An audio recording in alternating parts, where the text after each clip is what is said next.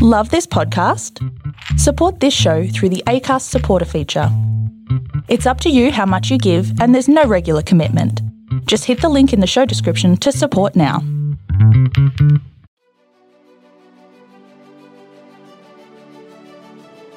Hey, this is John Lee Dumas of EO Fire, and welcome to Master Leadership. Great leaders ask great questions, and this podcast takes you on a journey to master leadership with questions that matter to leaders who matter with your host, Lily Sinabria. Hi, this is Lily, and welcome to Master Leadership, where we connect with leaders worldwide to gain insights on important topics to help us on our journey towards greater significance. If you would like to participate as a guest, or if you have a question that you would like to ask a guest, go to masterleadership.org for more information. Fred Joyal made the leap from being an advertising copywriter to starting 1 800 Dentist with a good friend of his. Together, they built a company that grew to 50 million annually. The endless challenges they faced in expanding the business led to the simple philosophy let's just make survivable mistakes. There were times when the whole business seemed at risk, and what saved it, time and time again, were the relationships developed over the years. Whether it was with bankers, alliance partners, or just friends who stepped up with a quick loan. Their most effective strategy was to grow people in every position. Many VPs had started in the call center. It was a culture of learning and support, and it ran for 25 years before Google and other forces shrunk it to almost nothing. After several years of consulting, Fred recently accepted a CEO position with a startup, Social Smiles, because once was not enough. Our interview will begin right after messages from our sponsors. Have you been wanting to launch your podcast and just haven't found the right resources? I launched Master Leadership Podcast in 2016 and it now ranks in top 1% globally. I've gathered all I've learned and created Master Your Podcast in a Weekend course on Master Your Swag app so that you have everything you need to share your voice with the world, minus those excuses. So download Master Your Swag app on Google or Apple platforms to access the Master Your Podcast course and launch your podcast this weekend. Welcome, Fred Joyal. How are you? I'm fantastic. Great to be here, Lily. We're excited to have you on our podcast. Are you ready to pour into our listeners? I'm ready to give them all I got. All right. So tell us a bit about your path to leadership and what you're doing now. So I didn't really see myself as an entrepreneur at first in life. I really didn't know what I wanted to do, but eventually when I got my first real job, which was in an ad agency, I really loved the environment and the job itself, but the career arc was horrible. You zoomed up into your 40s and sometimes early 50s, really making a lot of money. And then they laid you off and you could never get another job again. And so I said, I'm not going to let that happen to me. And I also realized I wasn't a particularly good employee. And so I really needed to have my own business and live and die by my own decisions.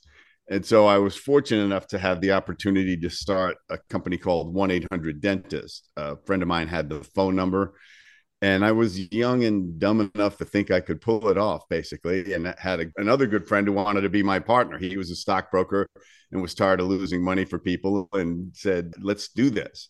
And it just worked out way better than we ever imagined. And it was a constant learning process in leadership. But we had each other and we had our core principles, which was basically we wanted a place where we wanted to go to work every day. And that's what we created. We were creating culture long before people talked about it. And we also wanted our customers and our employees to win as well as us. And that became another guiding principle because we had been in businesses and done sales jobs where for you to win and make your commission, the customer loses. Right. And so uh, those were our priorities, and profit was always third. And we kept it that way. We built a business that eventually was doing almost $50 million a year and stayed at that level about almost 30 years in and then slowly declined, you know, and there's all sorts of twists and turns along the way, obviously, and all of them learning experiences. And I became a student of leadership because I knew I didn't really understand it. And so it was constantly growing and looking at my mistakes and figuring out how to guide people, not micromanage them, not kill the messenger, things like that, that took time to learn. There's so much here. First of all, the fact that you had the foresight when you were in the ad agency industry to see your future says to me that you can envision things that maybe others don't. Sometimes we're in it and we don't see it because we're in the picture, right? You understood yourself not to be a good employee from the beginning. What did that look like? I knew that I wanted to make my own decisions, make my own choices. You know, and I had good bosses and bad bosses along the way because I worked in several jobs before I settled on advertising. And I really understood how a lot of businesses worked because I worked in so many of them. And I saw so many different types of leadership, most of them inadequate to bad somewhere in that range. And I thought, why am I letting somebody else decide my fate economically as well? And I had more than one person who was a good business leader say basically, you're never going to get the kind of success that you're looking for by working for somebody else. And so my partner and I both had this attitude of we're young enough to try this. We don't have that far to fall because we didn't have kids, we didn't have wives, we didn't have expensive houses or cars like that.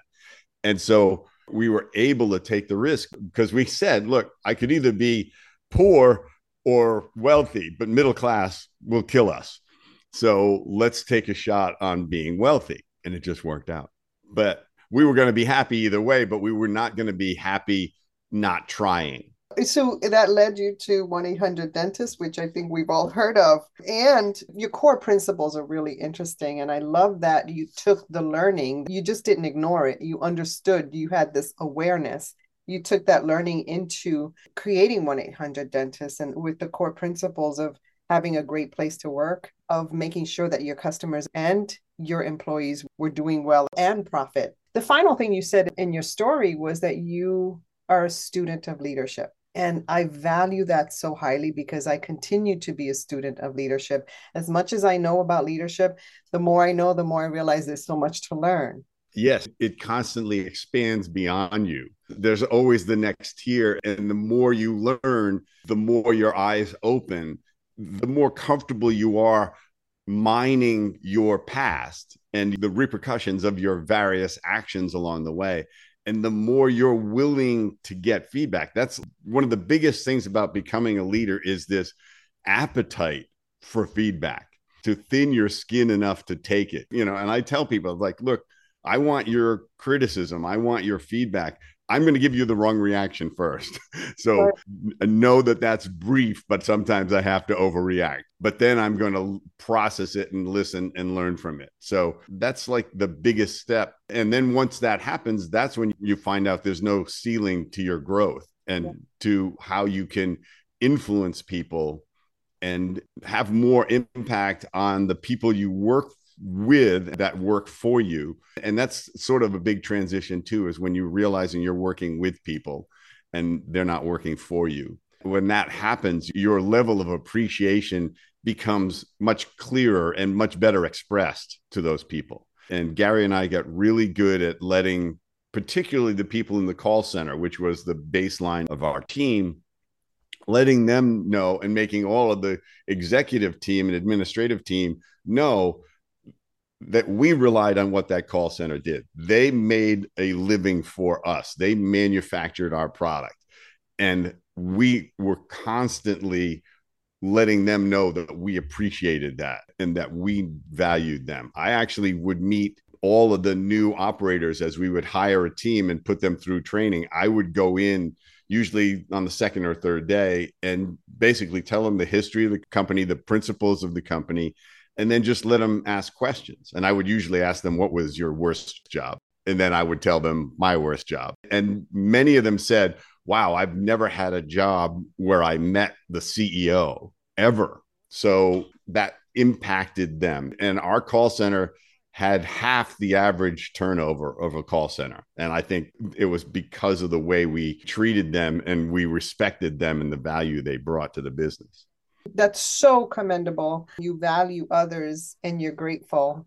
We know that change is inevitable, but growth is optional. So, not everybody chooses to grow. You mentioned having an appetite for feedback and you have to cultivate that you have to really grow that because not everybody has an appetite you know it doesn't matter the age it's something that we have to be intentional about doing and clearly that's where you are and i so appreciate that what is it that you're doing now there's two things I'm doing. I wrote a book on how to cultivate the superpower of boldness because I started out as a very shy, underconfident person, missing all sorts of opportunities. And I had to teach myself how to become bolder one, to run a business, but two, to just not miss all the opportunities that come to you in life.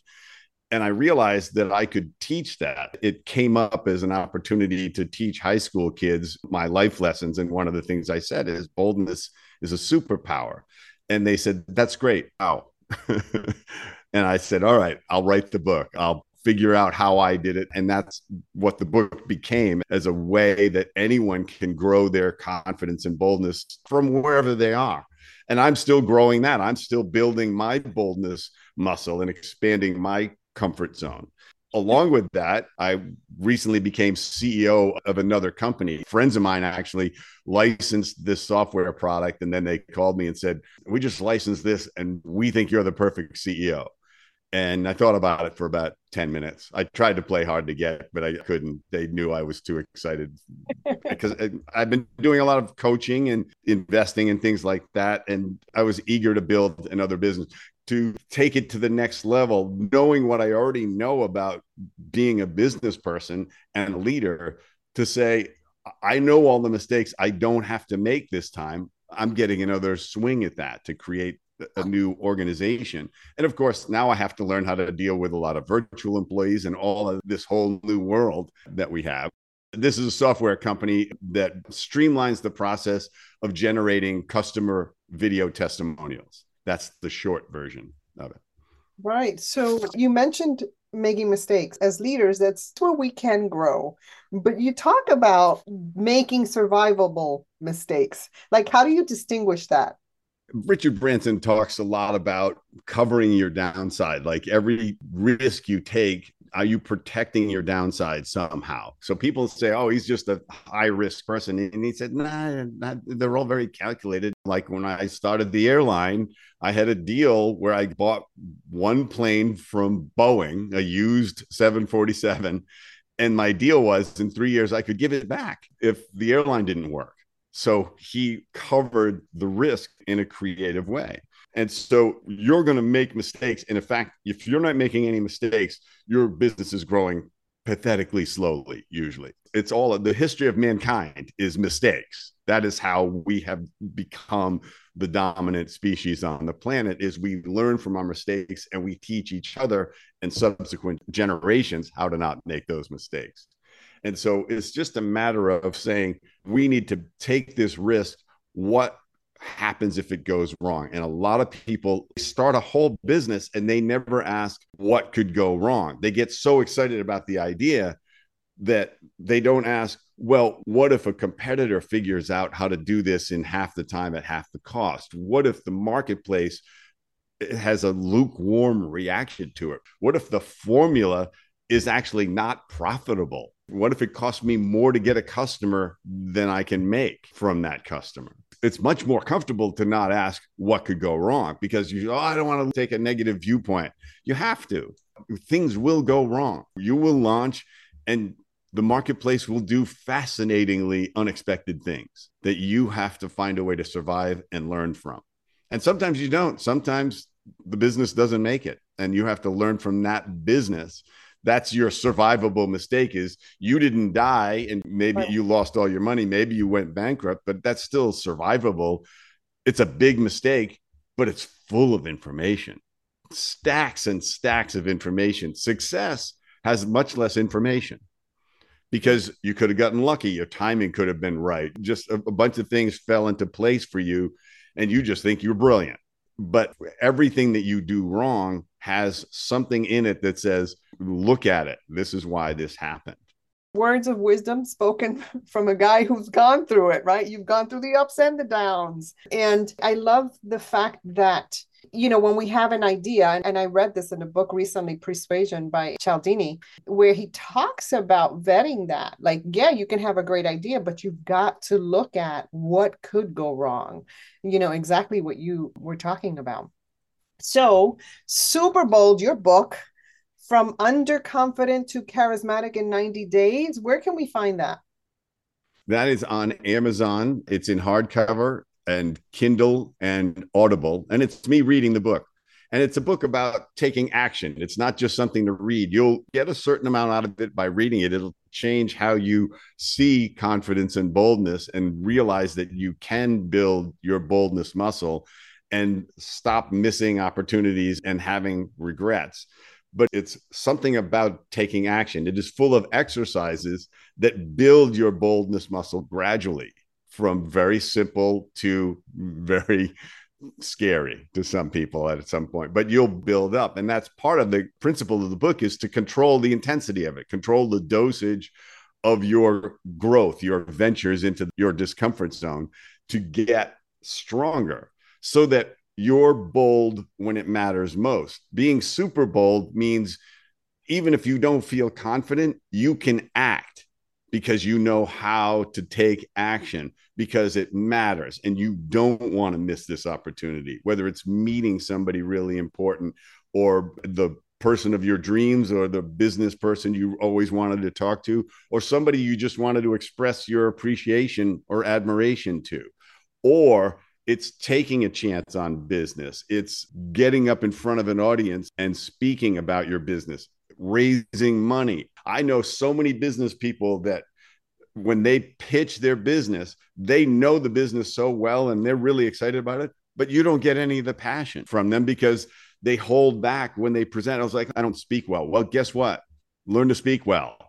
Learn to speak really well in front of people, or you're going to be broke. It is a life skill that is essential. You got to be able to walk into any room and feel like you can command it, like you can walk on any stage and say, this is my stage and I've got some great stuff to tell you. You'll be nervous, but you can still do it. And the tricky part, the harmony there would be to temper that with humility as well, because humility yeah. and wisdom are very connected. I love Super Bold. I love that concept because it's about courage, it's about facing your fears and taking action. Clearly, what leadership is about. So, yes. thank you so much. Now, as a lifelong learner, what are you learning right now? what I'm learning is how to run a business that is primarily virtual at this point. So, how do I hold people accountable who are not all in the same building with me? And how do I build a culture where I don't see them and can't just walk into their office and have a quick chat with them or get everybody in a room together? Now it's get them in a Zoom room and it's different. The dynamics are very different. You can't pretend that that's not the way things are going and say oh it should be this way and we should do this. And whenever you use the word should you're trying to change the past basically or you're trying to recreate the past where as a leader you have to be forward looking you have to say how do I evolve to what the, the marketplace and the world and the workforce is doing? So this has been an extreme challenge for me because everything I did was all in the same building in my last business. So it's a lot of fun because I'm constantly examining myself and saying, why am I so irritated? and, and what do I do about it? What a good leader does is really reflect on themselves and develop themselves so if you don't do that, then you wonder where your growth is coming from. So I love that you do that. I love that you're looking at yourself to see how you can elevate others. I know when I started this, I'm in the education space, and oftentimes the professional development is about sit and get. And then we became virtual, and it was even more of that. And so I yeah. had the responsibility of how can I become a fountain of living water as opposed to stagnant water? And so I had to develop that. The onus was on me, not on them. I've absolutely been growing in that area and continue to grow. I love that you continue to grow. Yeah, it's painful, but in the end, it's short term pain versus serious long term pain yes. because the real failure comes when you will not adapt. You know, we live in a rate of change that is constantly accelerating and adaptability has got to be your number one life skill or you're doomed you will become a dinosaur and so fred where can our listeners connect with you fredjoyal.com j-o-y-a-l no dots or dashes or anything like that so you can find out what i'm doing see some lectures i've done on boldness and marketing and book a half hour conversation with me if you want to. We'll talk about whatever's going on if you're trying to figure out how to build your boldness muscle. And of course, read the books. And I'm starting to do workshops around the country, two day workshops that are really accelerate your boldness growth. I did one recently in Santa Monica, and I was so impressed with how daring the people were. And then I thought about it and went, well, they did sign up for a super bold workshop. so that's a pretty bold move right there, not knowing what the heck it was going to be. You know, I have two missions. I want to make Social Smiles, which is my video testimonial company, an enormous success. But I want to help people to summon their boldness and not miss opportunities when it matters most. I am deeply passionate about teaching that to as many people as possible. And that is absolutely clear in how you speak to us. And so thank you for that. Now, Fred, when you think of leadership today, what most concerns you and what are you most hopeful about?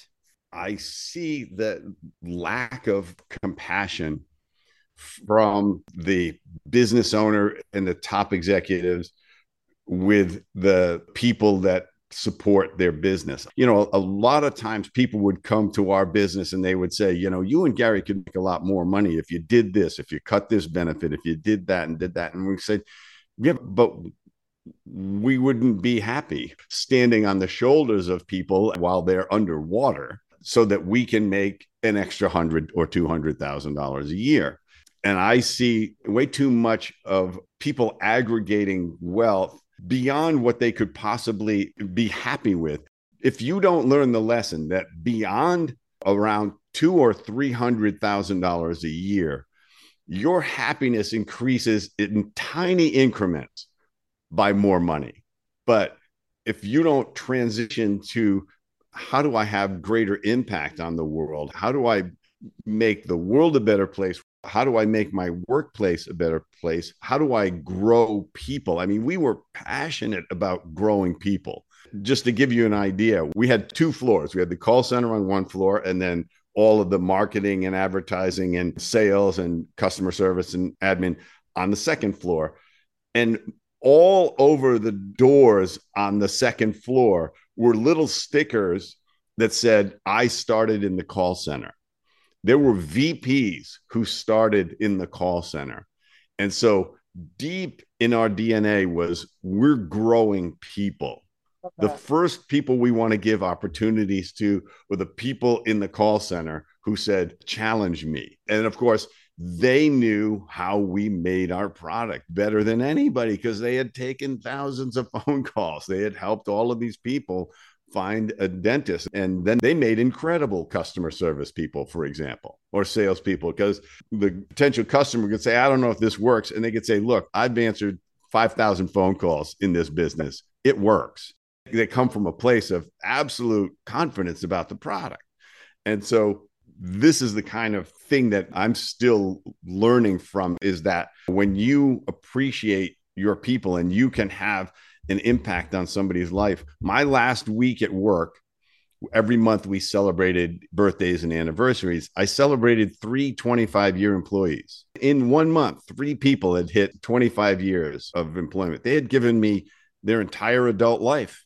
And I got to show my appreciation. I get to stand in front of like the whole team and say, I am so happy about what these people have done, the great life that they have given me and hopefully that they have given themselves here. Because you don't see that. You don't see people staying 25 years in a business anymore and they weren't ready to go. But that inspires other people that say like wow this is a career. I don't have to go anywhere. I can stay here. Made it a great place to work yes exactly. This is a great place to be and i love how you focus on growing people. Growing profit is important but not at the expense of growing people. I can see you as the ceo of social smiles doing amazing things there because i'm going to say the four letter word. It's all about love. Yeah. Um, you don't say that much, you know, in the corporate world or in organizations, but really people want to know that you love them, you know, that you care about them, that they can trust you, and that you can help them. Now, uh, what are you most hopeful about when you think of leadership? I think we are evolving a new group of leaders, a new generation of leaders that care as much about their impact on the world as they do their own wealth. Are they making the world a better place? Are they making a product that serves humanity in whatever tiny way and is conscious of its impact, both short and long term? And they don't fall into the greed trap because it's very easy to fall in love with stuff. I heard an amazing thought comparison is the thief of joy. And that's what happens. All of these Wall Street guys who, who see the incredible money they make, they get a $50 million bonus that year. $50 million. And they're depressed because the guy across from them got 55. Wow, you should be insanely happy with that. And somehow, because you've compared yourself to somebody else, it's ruined it for you.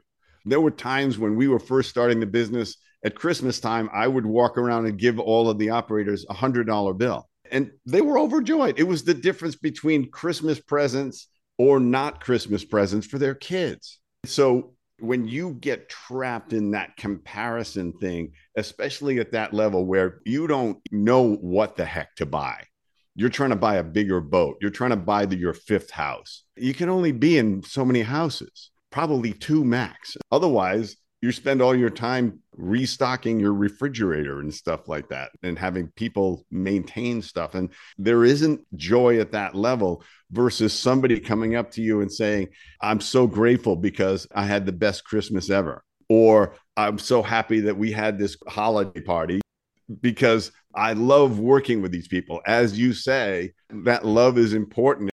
One of my longtime employees said, every Sunday night, his girlfriend would get really bummed out because she had to go to work on Monday at her job. And he couldn't sympathize her oh, because he says, I can't wait to get to work on Monday. All my friends wow. are there. And that's the way people felt. That was a revelation to me that we had achieved what we were trying to do. Because that's how Gary and I felt when we went there. It's like, I'm not upset about having to go to work. I can't wait to see what's going on. I'm the same way now with social smiles. I wake up at 5:30 saying I got to get to it. I got people on the East Coast, they're waiting to hear from me. And what are we going to do? How are we going to shape this business more? and wow. start to grow it. So, Social Smiles, that certainly is the name of what you will cultivate there. I'm super excited. I mean, that says a lot about your leadership, Fred, and certainly something that we can all learn from.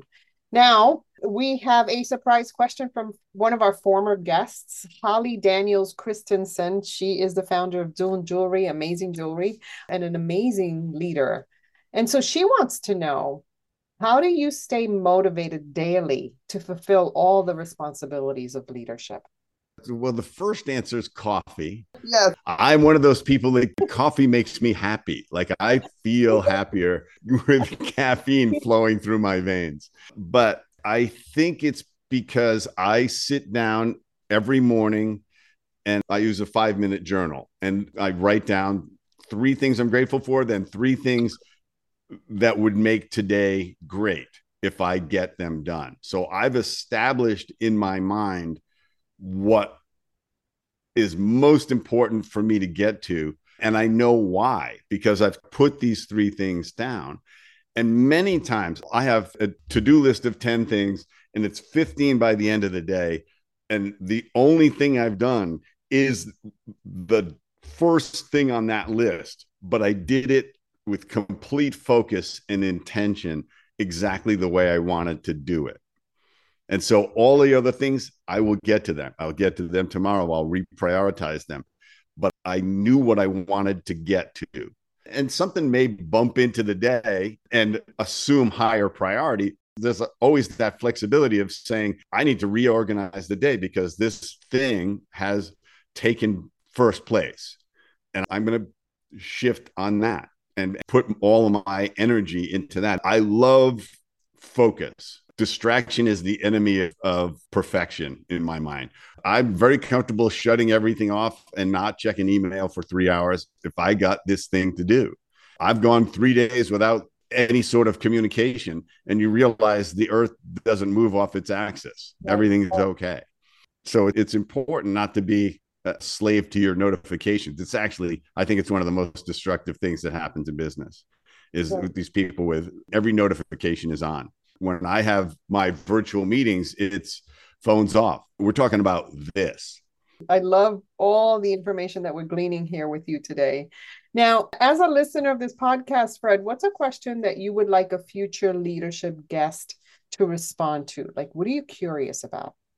I'm always curious about what would happen if your business got twice as large as you imagined it to be now. Right now, I think Social Smiles could be easily a hundred million dollar a year business. So, what would keep it from being 200 million? And I have to ask myself that why is my ceiling a 100? Why is it not a billion? because when we, when Gary and I started 800 Dentists, we were like, geez, if we could only make hundred thousand dollars a year, that would be amazing, you know. And and we laughed and uh, now and say, imagine if you could live on hundred grand, that would be amazing. So, what would it take to double what you imagine your business to be? And what's the belief that you have that put that ceiling on it? Love that question. I will certainly pose it to our future guests. Now, is there anything else you'd like to share with our listeners? As I said, cultivating boldness will transform your life because when they ask old people what they would do differently about their life, they don't have regrets about stuff they did or mistakes they made. It's all regrets about things they didn't do, things they mm. didn't say, things they didn't try. So that's why I want people to be bold because in the end, being bold is the difference between success and failure, between love and loneliness, between regret and fulfillment. That's what I'm trying to help people to do. And that's what I want people to understand is you're in the game of life, but you don't know how long the coach is going to let you play. So right. play full out. Play full out. I love that. I love that energy. I love that love that you're bringing super bold from underconfident to charismatic in 90 days. We can get that book at Barnes and Nobles, at Amazon, at fredjoyal.com. Fred, I want to thank you so much for adding value to me and to our listeners. It's been a fun conversation. Thank you so much, Lily. It's been a pleasure. In closing, here's a quick message. Coaching is the art of influence that underpins leadership in the 21st century. It is the very thing that can get you from being stuck to being extraordinary. So go to masterleadership.org and sign up to get a free coaching session. Until next time, continue to ignite that leader in you.